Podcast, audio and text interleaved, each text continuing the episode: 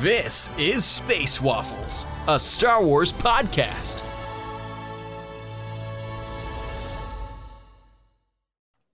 Welcome to Space Waffles. I'm Arzu. And I'm Candace.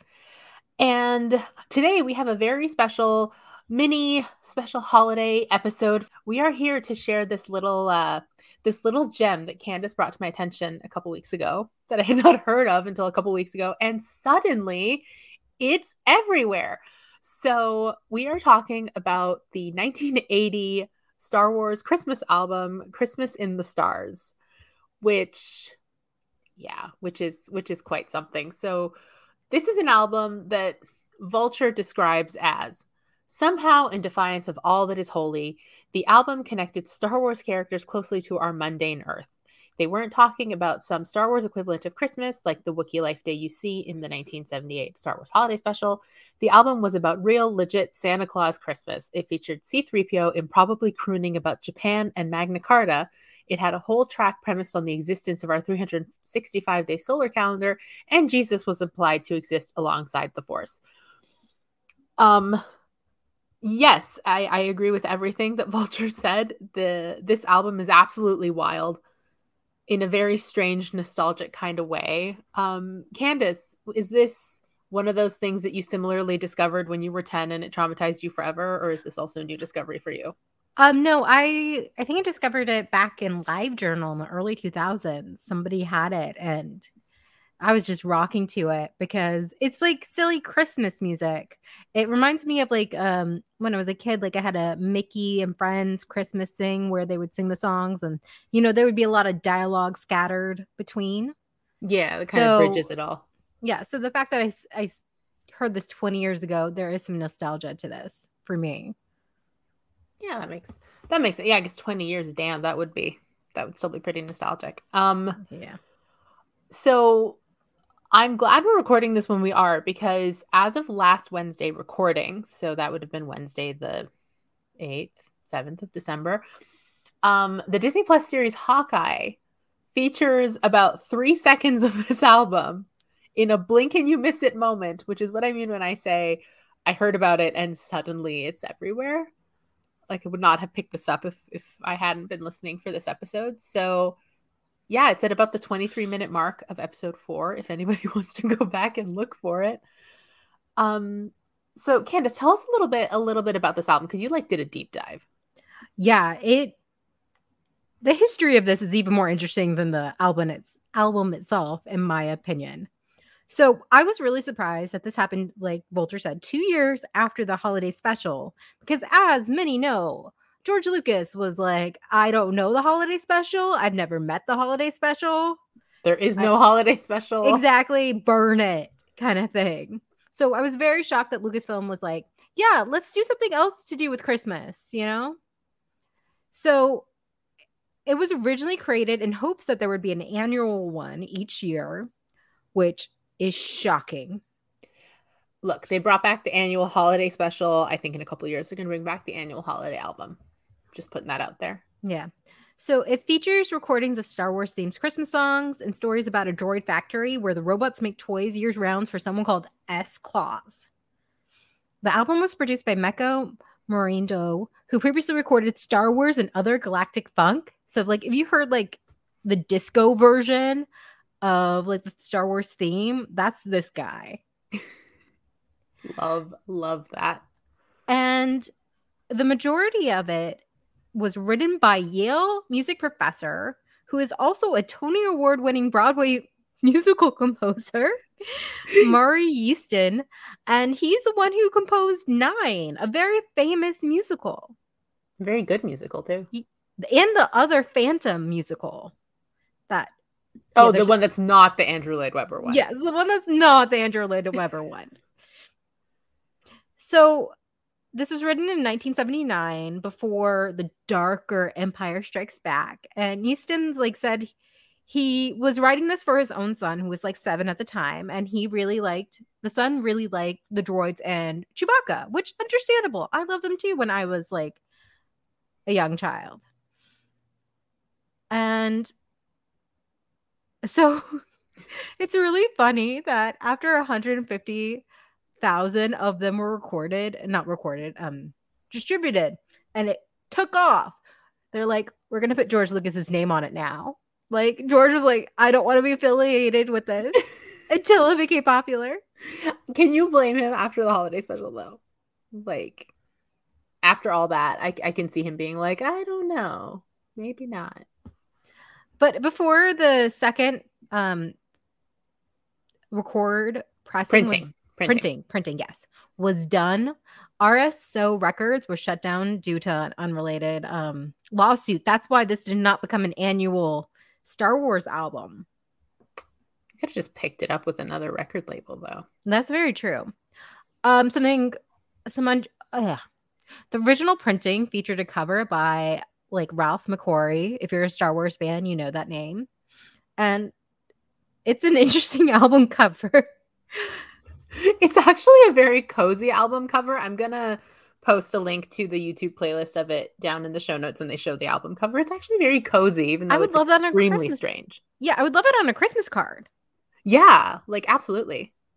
um this album was on the billboard charts like this was a hit in a way um it peaked at 61 in december 1980 and remained on the charts for six weeks and uh anthony daniels i don't know if this was a like a sarcastic or joke but he sold, told the cbc who did like an oral history of this um it's one of my proudest moments it didn't win an emmy or a tony award or anything it didn't become a long running musical, but I think there's a scope for it. I think there's time for a re release, probably, possibly a remix. I don't know.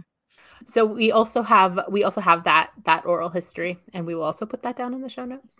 Just Yes, decide it's- for yourself how sarcastic Anthony Daniels was being. It was an adventure.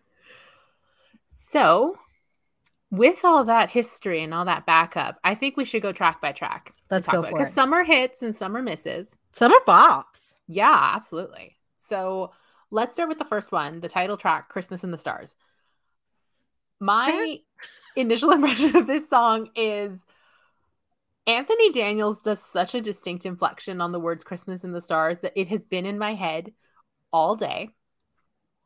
And it's slightly irritating. But I don't know. I like the melody of it. It's just the the way he says Christmas in the Stars makes all the hair on my neck stand up. Do you know what I mean? It's very much a speaking song, like Yeah. It's like William Shatner do- had his an album. It's like Christmas in the Stars. And it's Yeah. like I get the need for songs like that. Like and it makes sense given that a Broadway composer wrote this and every Broadway musical has a song like that. But you don't kick off your show with that song. You know Mm, what I mean? Yeah. So that seems like Uh, a choice.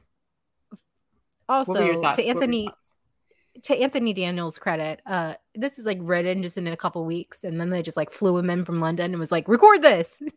Yeah, I'm not I'm not knocking Anthony Daniels. He's dealing with the notes that are in front of him. I'm just questioning there were choices made. There were Choices, choices, made. were made. Choices, Choices were, were made. made.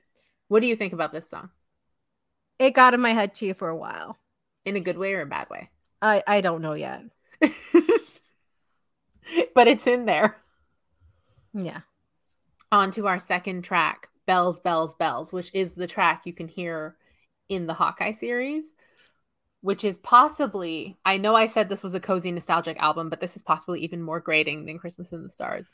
But like R2 has like a little solo in it, and I thought that was really cute. Well, R2, R2 can stay. R2 should have done the whole song.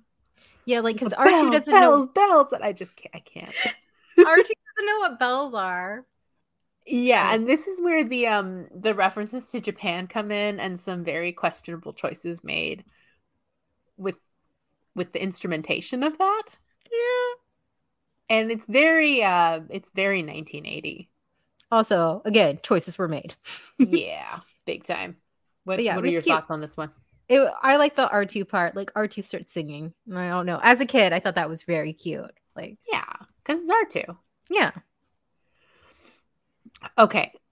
The next track is in my opinion the the strangest of the tracks because it forces me to think about things that give me a headache and this is the odds against Christmas which the the premise of the song is that you know Christmas being what it is on December 25th all magical and whatever had a 1 in 365 day chance of happening the way it did and this is i think what vulture was talking about about it's suggesting that jesus is is a thing in the galaxy far far away December. December 25th or december at all snow christmas as a concept the 365 day calendar like um the magna carta king john like all of this is apparently a thing that c3po is aware of because he's going well christmas could have been anything and i'm like but You don't. You- You, shouldn't know you don't this stuff. live here You don't go here. You you're you exist in a time long a long long time ago in a galaxy Yeah. far far away, long long time ago. and he does talk about like celebrations in other galaxies but then he like brings it back to earth and i'm like but you don't live on earth you live on Yeah. Alderaan or something Well, he did. So this is, I think, of all the tracks, I think this is the weirdest one. yeah, it's a it's an odd one. But then I think like this was also an era where all they had was the first Star Wars. Yeah, it's very much like what is canon. Yeah, it's like like the um I'm currently reading the original Star Wars novelization, like the 1976 one. And they're talking about things like the sound of a dog scratching on plastic. We don't have dogs in Star Wars now. We don't have plastic in Star Wars now. They have their own words for those things. Little So if you- dog. like Loth the wolf scratching on plastoid. Like it would be that now. Yeah. So I think this was just indicative of the era where they're just like, let's just borrow Earth things, and they weren't making up their own words. So Yeah. I understand why it's just funny in in retrospect. Yeah. The next track is. I think, my favorite track, and it's "What Can You Get a Wookiee for Christmas When He Already Has a Comb?" And This one. This one's This a bop. yeah, it's it's like it's a lot of fun, and it's really really cute. I thought. Yeah. you uh, were, you were saying that this kind of gets a nod in one of the games or something. Yeah, this uh, gets a nod in Star Wars Knights of the Old Republic when Zalbar responds to Mission's suggestion that he gets groomed by saying, Wookiees do not brush their teeth, Mission. It just isn't done. What humiliation will you use on me next? A comb? I mean, if you substitute the word Christmas for Life Day, Yeah. this could very easily be a canon Life Day song. Yeah, they were talking about like what they were getting. Like they got Leia perfume and like Luke a scarf, And Han Solo got earmuffs. which makes sense. They're going to Hoth. Well, I Leia mean- just has to smell good, I guess. It's foreshadowing. I think they eventually, in one of the later tracks, say that they settled on getting a brush for Chewbacca instead. Which feels like an insult. A little bit, but also as as somebody with a lot of hair, a comb doesn't do much. So I'm glad that that Chewbacca's getting a hairbrush because it's going to help him. Yeah. But this is like the most famous and I think it's I think it's the cutest. It's the cute. I think it's the best song on the album, and it's right right in the middle. Yep. So the next track is is unique because it has a very special guest on it. And so Yeah. the song is R2D2 We Wish You a Merry Christmas. But this song features a pre-fame, pre being anybody of importance, John Bon Jovi. This is actually his recording debut. Like Yeah. and he did this because his cousin was a producer on it and he did it as a favor. That's insane. Like I didn't know it was him the first time I listened to it and didn't clock it. And then Yeah. I read it and went back and listened to it. I was like, oh yeah, that is Bon Jovi. Yeah. Also, so there was a reissue of this in 1990 in Japan because they were like, it's Bon Jovi. And he was really big in there after like a hit Runaway and all the albums and stuff like that. So they reissued this as a, seek- a single and just put his name really big on it. it reminds Yeah, me I mean- whenever a star gets really big and all those like straight to home video DVDs they did like have like things plastered on them. Like I think like George Clooney did like Night of the Killer Tomatoes or something before he like Right. Did anything else like in the early 80s and then there's like all these reissues of it now with George Clooney just George plastered on it. Yeah. So the the next song on the album is Sleigh Ride. And Sleigh Ride is like an existing Christmas song, Yeah. and the melody is the same, but the lyrics are different. yeah. Yeah. So, which I think threw me a little bit at first because you're expecting one thing and then you're hearing another pretty consistently. And I don't love C3PO to begin with. So, Yeah, when I told was Arzu that we had to do an episode about this, I apologized beforehand because I was like, this is like your least favorite droid, like starring. yeah. I don't know what it is. He just annoys me so much. He's meant to be annoying, so Yeah, well, He's doing his job. he's doing his job. It worries me because I think of all the droids I most like C3PO, so it's probably like, you know, hits too close to home. But No, same. I was talking to my best friend Emily. She loves C3PO. She's very excited to find that he was on the top of the Disney Springs Christmas tree. and I said, that's it explains why we're like best friends and you love me is because I'm as neurotic and panicked as C3PO all the time. we just don't want to face it because Yeah. it's too close. So at Disney Springs in Florida, they have they used to have a uh, Christmas tree trail, but now it's kind of like a scavenger hunt because I guess they don't want everyone to pile together because of obvious reasons. So we found the Star Wars tree, and like C3PO is right on the top of that, and I wonder if it's in reference to To this There. album. yeah, or it's just because he's gold and like shiny. It could be both, but we also see that like the holiday special was like one of those urban, not urban legend because everybody knew it was real, but one of those underground, if you know, you know kind of things. And Yeah. this year they were selling like Wookiee robes and Life Day orbs at the park, so Mhm. they're they're bringing it into the fold. It's getting absorbed. So the the next track on the album is "Merry Merry Christmas," and I will be perfectly honest. I've listened to this album a few times. I couldn't couldn't tell you what this song sounds like. I feel like my brain just didn't process it. I feel like it's just like "Merry Merry Christmas" a bunch of times and maybe a few other words, and that's it. Okay, so that's probably why I'm Yeah. just drawing a total. I don't remember it either. Track. Um, so let's just let's just jump ahead to the Yeah. next one I don't even know. The the next one is a Christmas sighting, or it was the night before Christmas, which is a version of the night before Christmas story. Again, modified for for Star Wars purposes.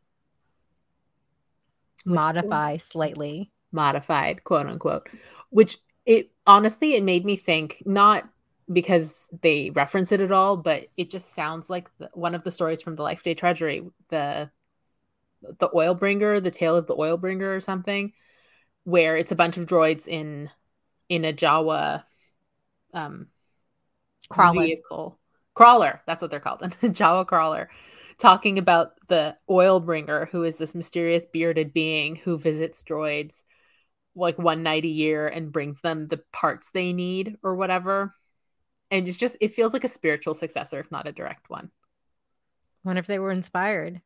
they might have been they Might have been blasting this. Everybody who wrote, who worked on the Life Day Treasury, just blasting the soundtrack. i mean i'm sure they did i feel like if we go check they'll they'll say that that this is what they were listening to Makes sense. Makes sense. And I think we only got one more track left. So Yes. the last track is The Meaning of Christmas. The longest one. It's the longest track on the album. Yeah, it's eight minutes long.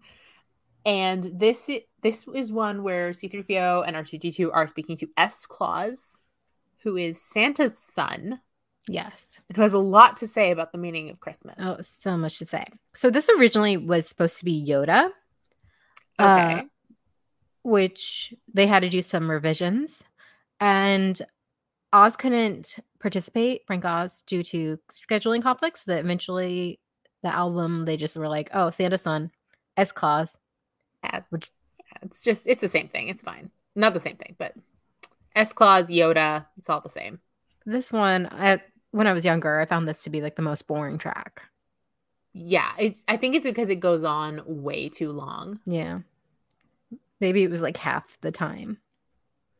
Yeah i think i think this one definitely definitely could have been condensed down. So i did just check and Cap- Cavan scott and george mann who wrote the life day treasury did in fact listen to this album while they were writing it. So Heck yeah! that that makes a lot of sense. I will link to that as well in the show notes. So any final thoughts on christmas in the stars? Would you recommend christmas in the stars? If you're a Star Wars fan, yes, you have to. It's like one of those things, just like the holiday special. You just have to experience at least once and just understand it was written in the late 70s. There were probably drugs involved. There were absolutely drugs involved. Um, just based purely on the energy of this.